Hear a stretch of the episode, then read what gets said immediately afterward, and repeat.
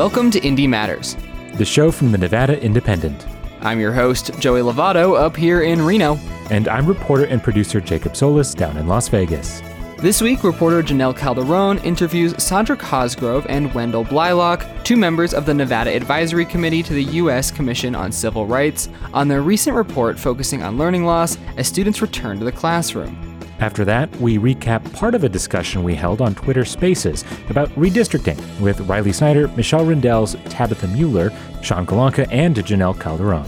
At the end of the show, Humberto Sanchez comes on to talk to me about the federal infrastructure bill, which finally passed last week after months of debate. We'll talk about how much of the $1.2 trillion bill will come to Nevada. The COVID 19 pandemic exacerbated existing problems in Nevada on many fronts, but especially for K 12 education. Students and teachers were forced to shift to online learning, and that stressed the state's education system in a way that it never had before.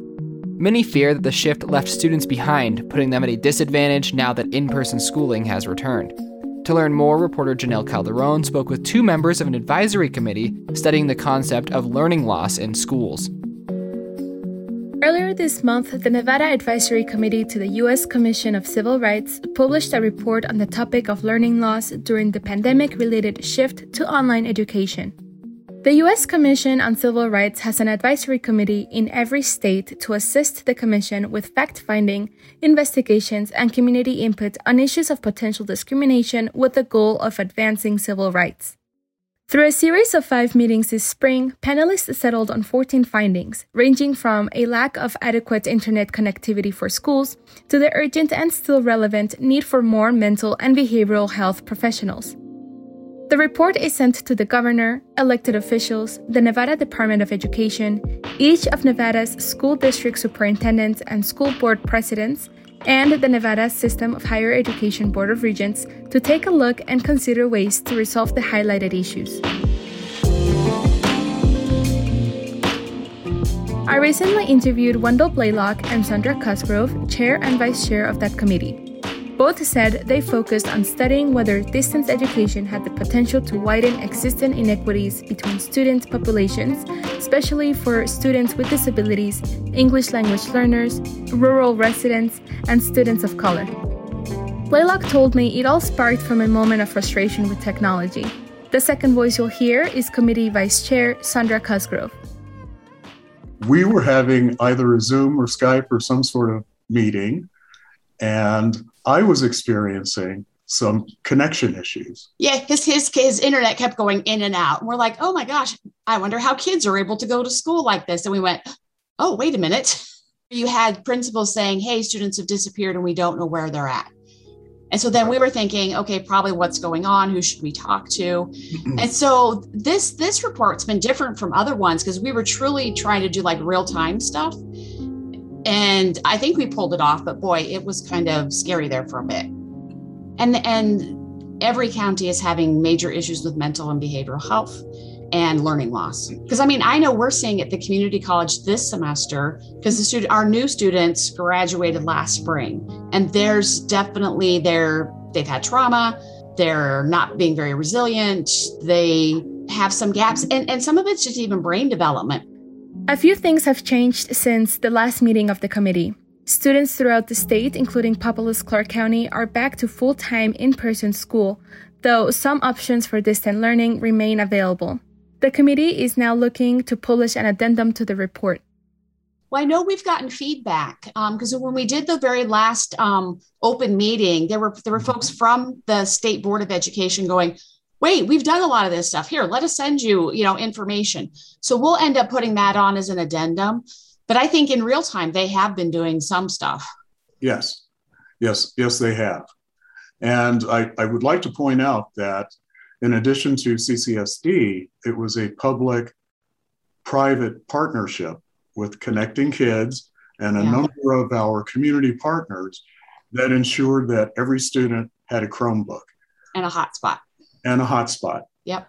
And I don't want to exaggerate, but I believe Nevada was the only state, according to Superintendent Ebert, that ensured that every student had an electronic device and a hotspot.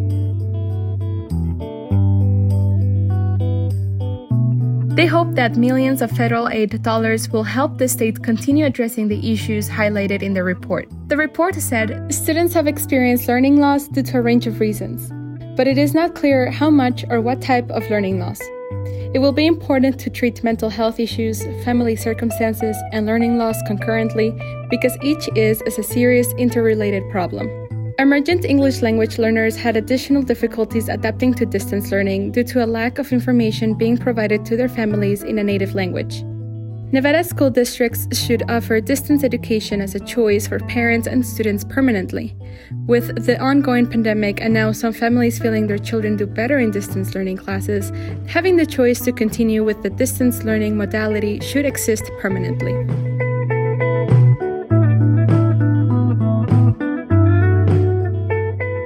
We've identified the problems, we have the money. And so that's why we actually put out an advisory letter, a letter of concern in over the summer saying a bunch of money's coming into the state. We're expecting elected leaders to listen to the community, you know, have oversight of where the money's going and address long-term problems because we have a lot of needs in this state and so there's going to be lots of people who are going to need that money.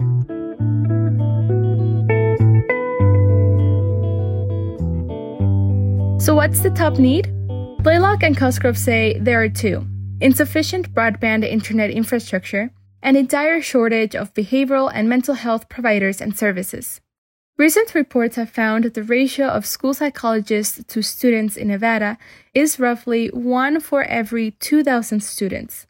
But the National Association of School Psychologists suggests schools have one counselor for every 250 students and one social worker for every 400. The stigma will probably lessen because of the pandemic because we all need counseling now. And everybody realizes how being isolated can make you anxious and that it's not your fault if you're feeling depressed. But lots of parents, lots of advocates, lots of allies see this as a moment where we can actually fix things like workforce development. But you know, there's a connection between the teacher shortage and the mental health professional shortage. Because if you've got a teacher that's got 40 kids in a classroom, even just having one child that's high need, whether the student is autistic, has a physical disability, is having behavioral health problems, the teacher ends up getting kind of this split personality where she's trying to give that student everything they need and 39 other students. And so she doesn't have like a psychologist or any type of support staff helping her or him that burns teachers out. Right. Yeah. And so there is a connection. And there, there are pay issues. There, pay. there are a number of issues. Yeah, pay. Concerning education and teachers. Yeah. And if you look nationwide, teachers are now getting pushback from parents because of the curriculum. There are a lot of challenges that I think we are poised to address here in Nevada. So in Washoe County, I discovered in Washoe County, they pay the school psychologists on the administrator's pay scale. In Clark County, it's on the teacher's pay scale. And so when you look at the amount of professional training a school psychologist has to have, they need to be on that administrative pay scale. And so that means if you're somebody doing a psychology degree, you're much more likely to go into private practice or go someplace else because the school system's not going to be that attractive.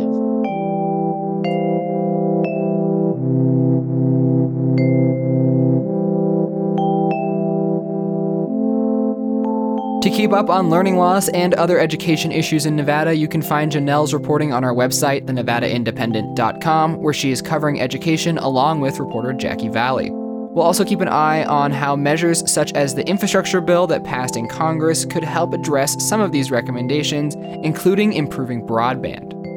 This piece was written and produced by Janelle Calderon and edited by me, Joey Lovato, with additional help from Michelle Rindels.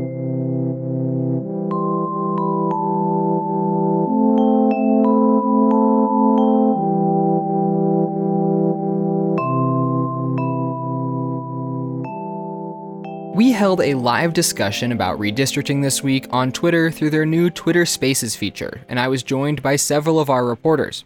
The whole discussion was about 45 minutes, but I've edited it, down to distill the most relevant and important information. Before we start, for those who don't know what redistricting is and why the governor called a special legislative session for it, we have lots of explainers on our website, thenevadaindependent.com, for you. But basically, redistricting is the process of using new census data every 10 years to redraw political boundaries, which can affect who represents you in elected offices. Legislators redraw boundary lines in order to account for population growth and demographic changes, as well as many other factors. The process doesn't usually happen in a special session, but the COVID 19 pandemic delayed the release of census data, not leaving enough time for state lawmakers to get to it during the normal legislative session. So, with all that explained, we are going to start with Assistant Editor Michelle Rindels talking about what the proposed maps are looking like. We saw what Democrats are proposing and how they want to break up the state into legislative and Senate and congressional districts. And from that, we can kind of deduce some trends and see how, you know, the Democrats that are really taking the lead on the process are allocating all the voters in Nevada and in a way that can help them have an easier time in the coming elections. I mean, we've seen such competitive races. Congressional District 3, Susie Lee's district, for example, that's always yeah. just such an expensive district.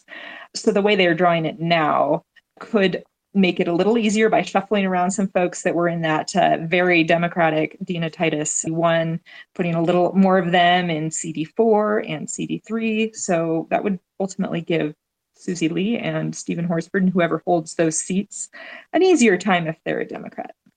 And now we'll hear from Riley on the Republicans' role in this whole process.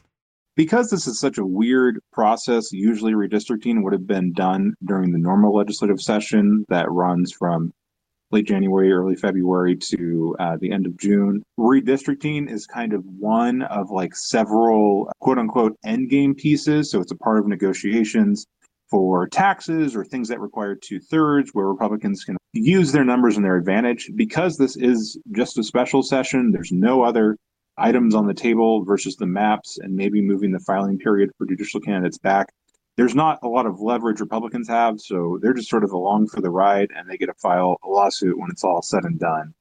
Now we'll hear a little bit from reporter Tabitha Mueller and what she expects to see happen after the maps have been approved by the legislature.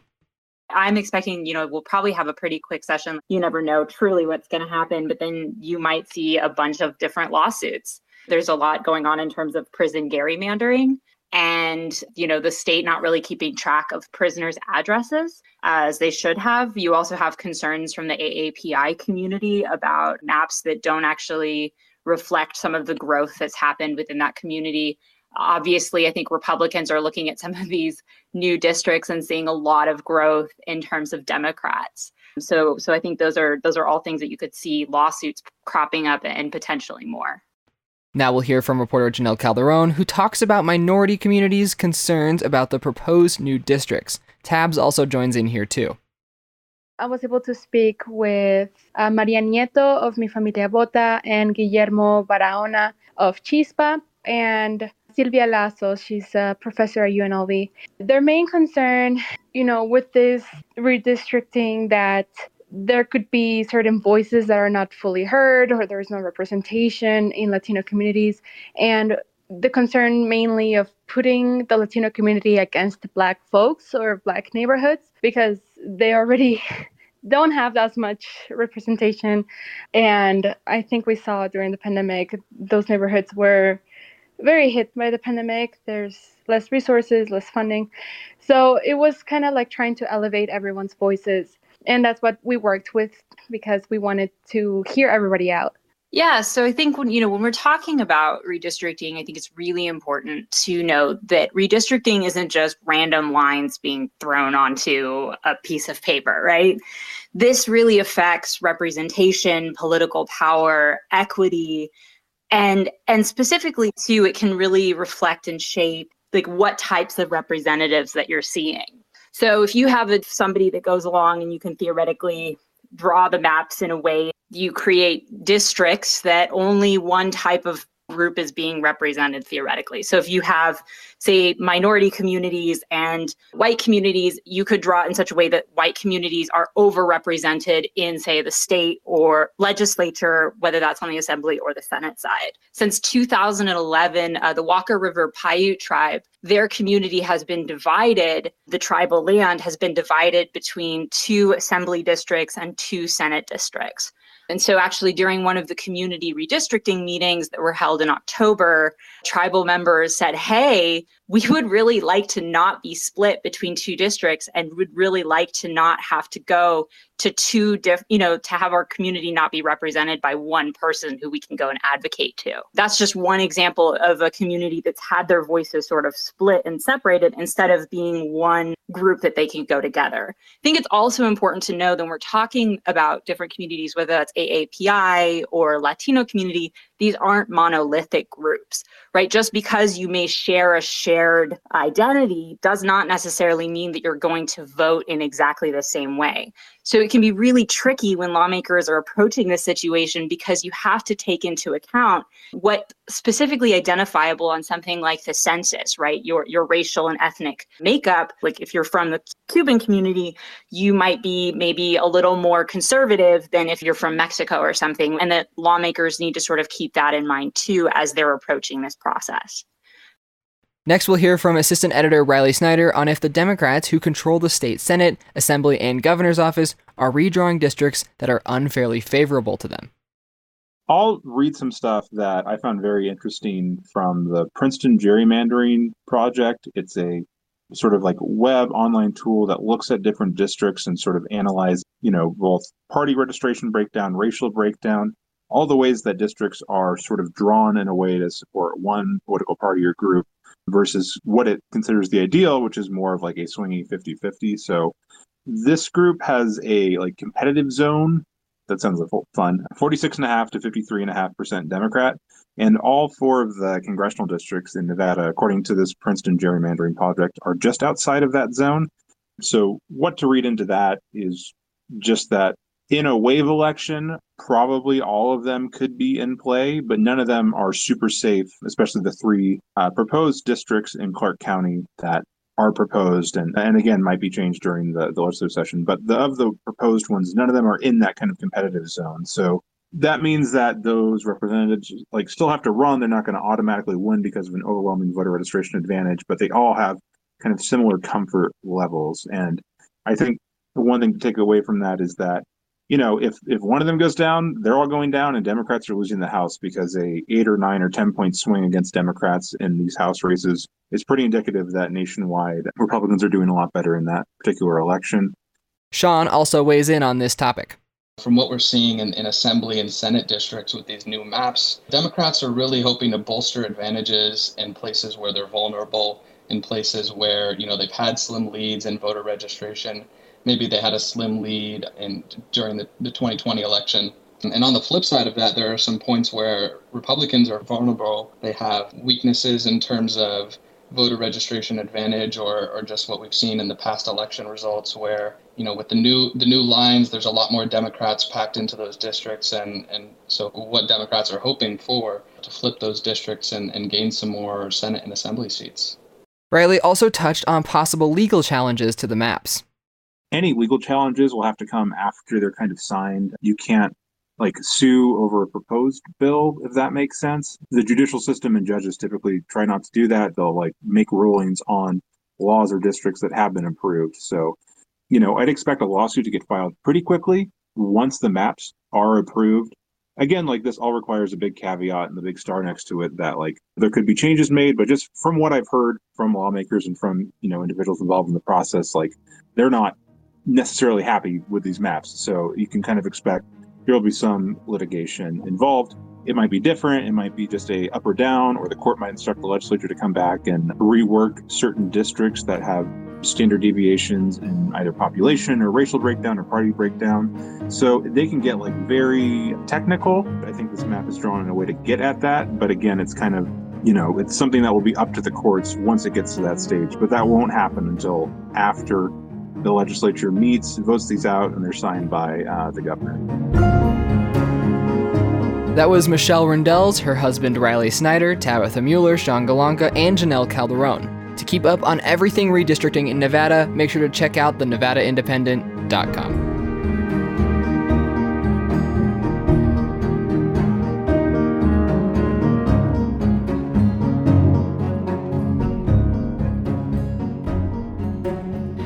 right, well, I'm here with our man in DC, Humberto Sanchez, to talk about what is going on in DC. And it's actually apparently pretty quiet there on this Veterans Day while we're recording this. But I always start with the weather, so I will continue to start with the weather. How is the weather on November 11th, 2021? It's it's beautiful. It's like it's 67 degrees. It's, so sunny. It's eerie.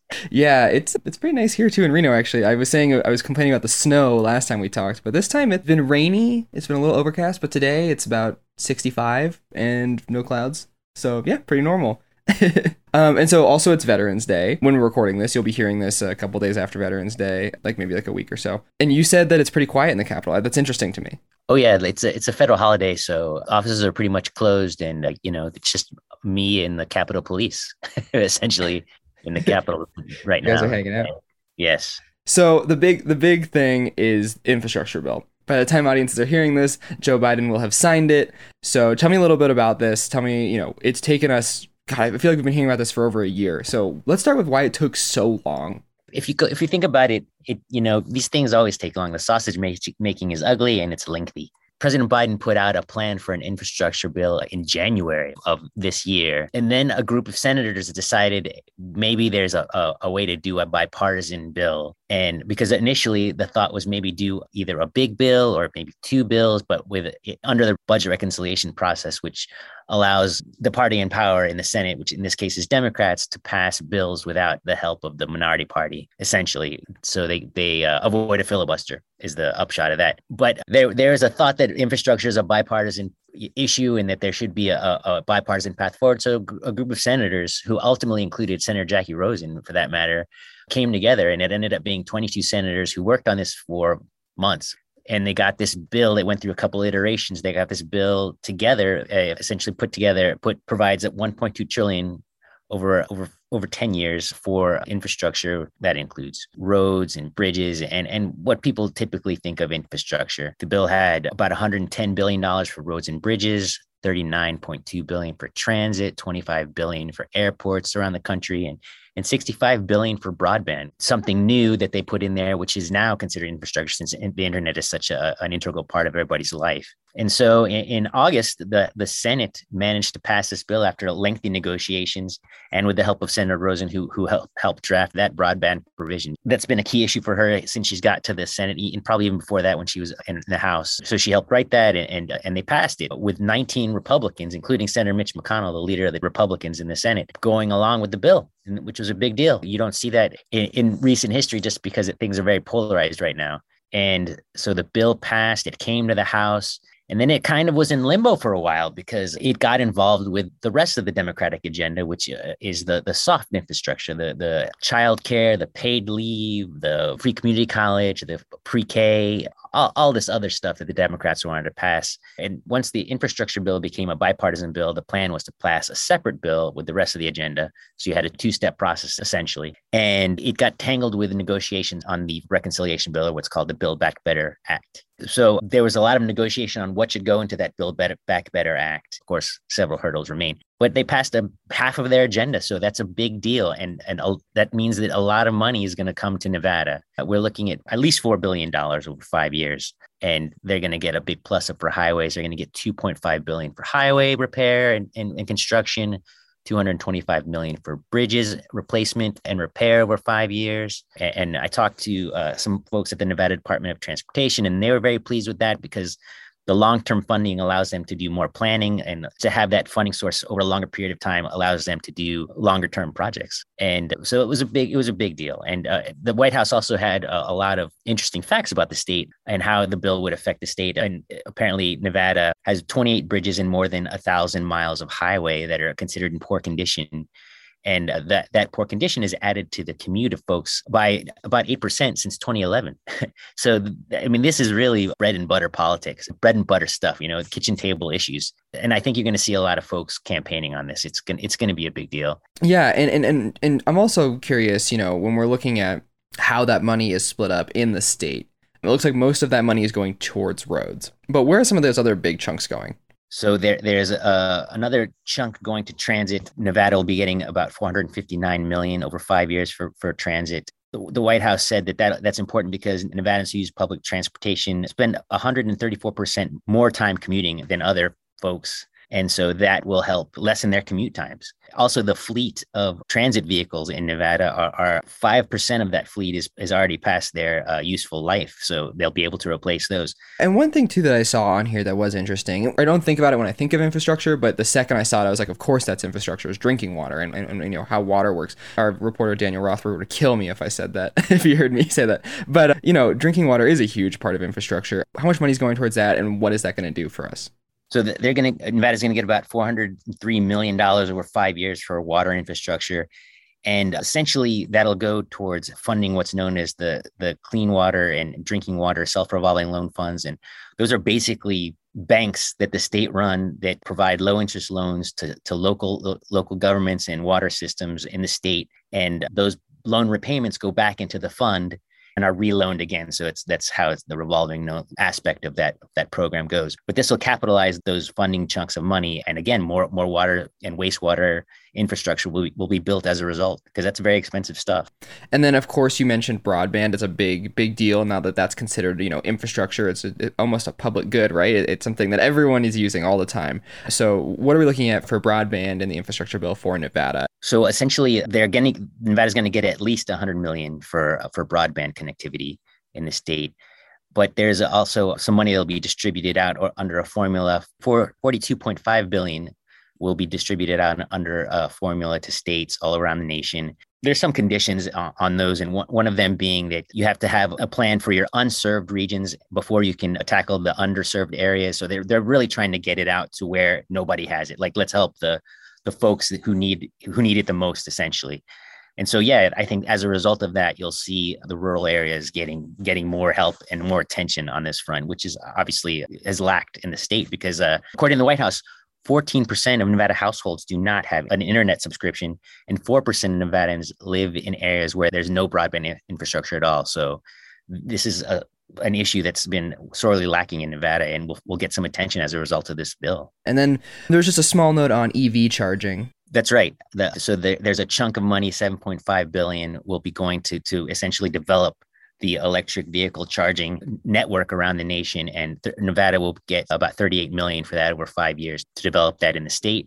And the last thing that I think we should talk about is uh, Senator Catherine Cortez Masto had a provision in part of the bill that, that talks about wildfires. I think that's a really big deal, especially for people up here in northern Nevada. That's right. So she got provisions that totaled about 3.4 billion for wildfire prevention across the nation, and that includes an additional 10 million for wildfire detection equipment like what's used in Tahoe, what's known as alert wildfires. I believe a, a network of cameras that, uh, that so people can see fires early and, and put them out earlier. Apparently, that's been a very successful program, and absolutely know wildfires have been hugely uh, damaging to to the region. So again, 3.4 billion is, is pretty good for for the nation, though. So it's it's divided up among all the states. And uh, there's also some drought mitigation as well, which Susie Lee was also involved in uh, as well. So uh, we're going to see some some some serious attention to, to areas like wildfire and drought mitigation. All right, Humberto. Well, thank you so much for kind of breaking that all down, and maybe we can start finally talking about some other stuff other than uh, infrastructure bill.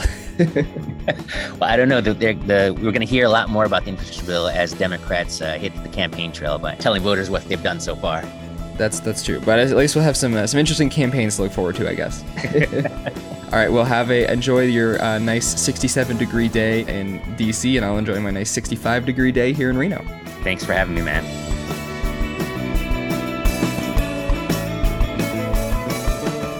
Thank you for listening to this episode of Indy Matters. We'd like to thank Sandra Cosgrove, Wendell Blaylock, Janelle Calderon, Riley Snyder, Michelle Rindels, Tabitha Mueller, Sean Golonka, and Humberto Sanchez for being on the show this week. This show is produced and edited by Joey Lovato, with additional editing help from Michelle Rindels, Riley Snyder, and Jackie Valley. If you want to support the show, leave us a rating and review wherever you listen, and email us with questions, comments, concerns, best frozen bagel pizza bites, pictures of chariots literally on fire, or whatever else is on your mind at joey at thenvindy.com or jacob at thenvindy.com. Our theme song is from the band People with Bodies, and we have additional music from Storyblocks and original music from our own Joey Lovato. Thank you for listening to Indy Matters. I'm your host, Joey Lovato. And I'm reporter and producer Jacob Solis and we'll talk to you next week.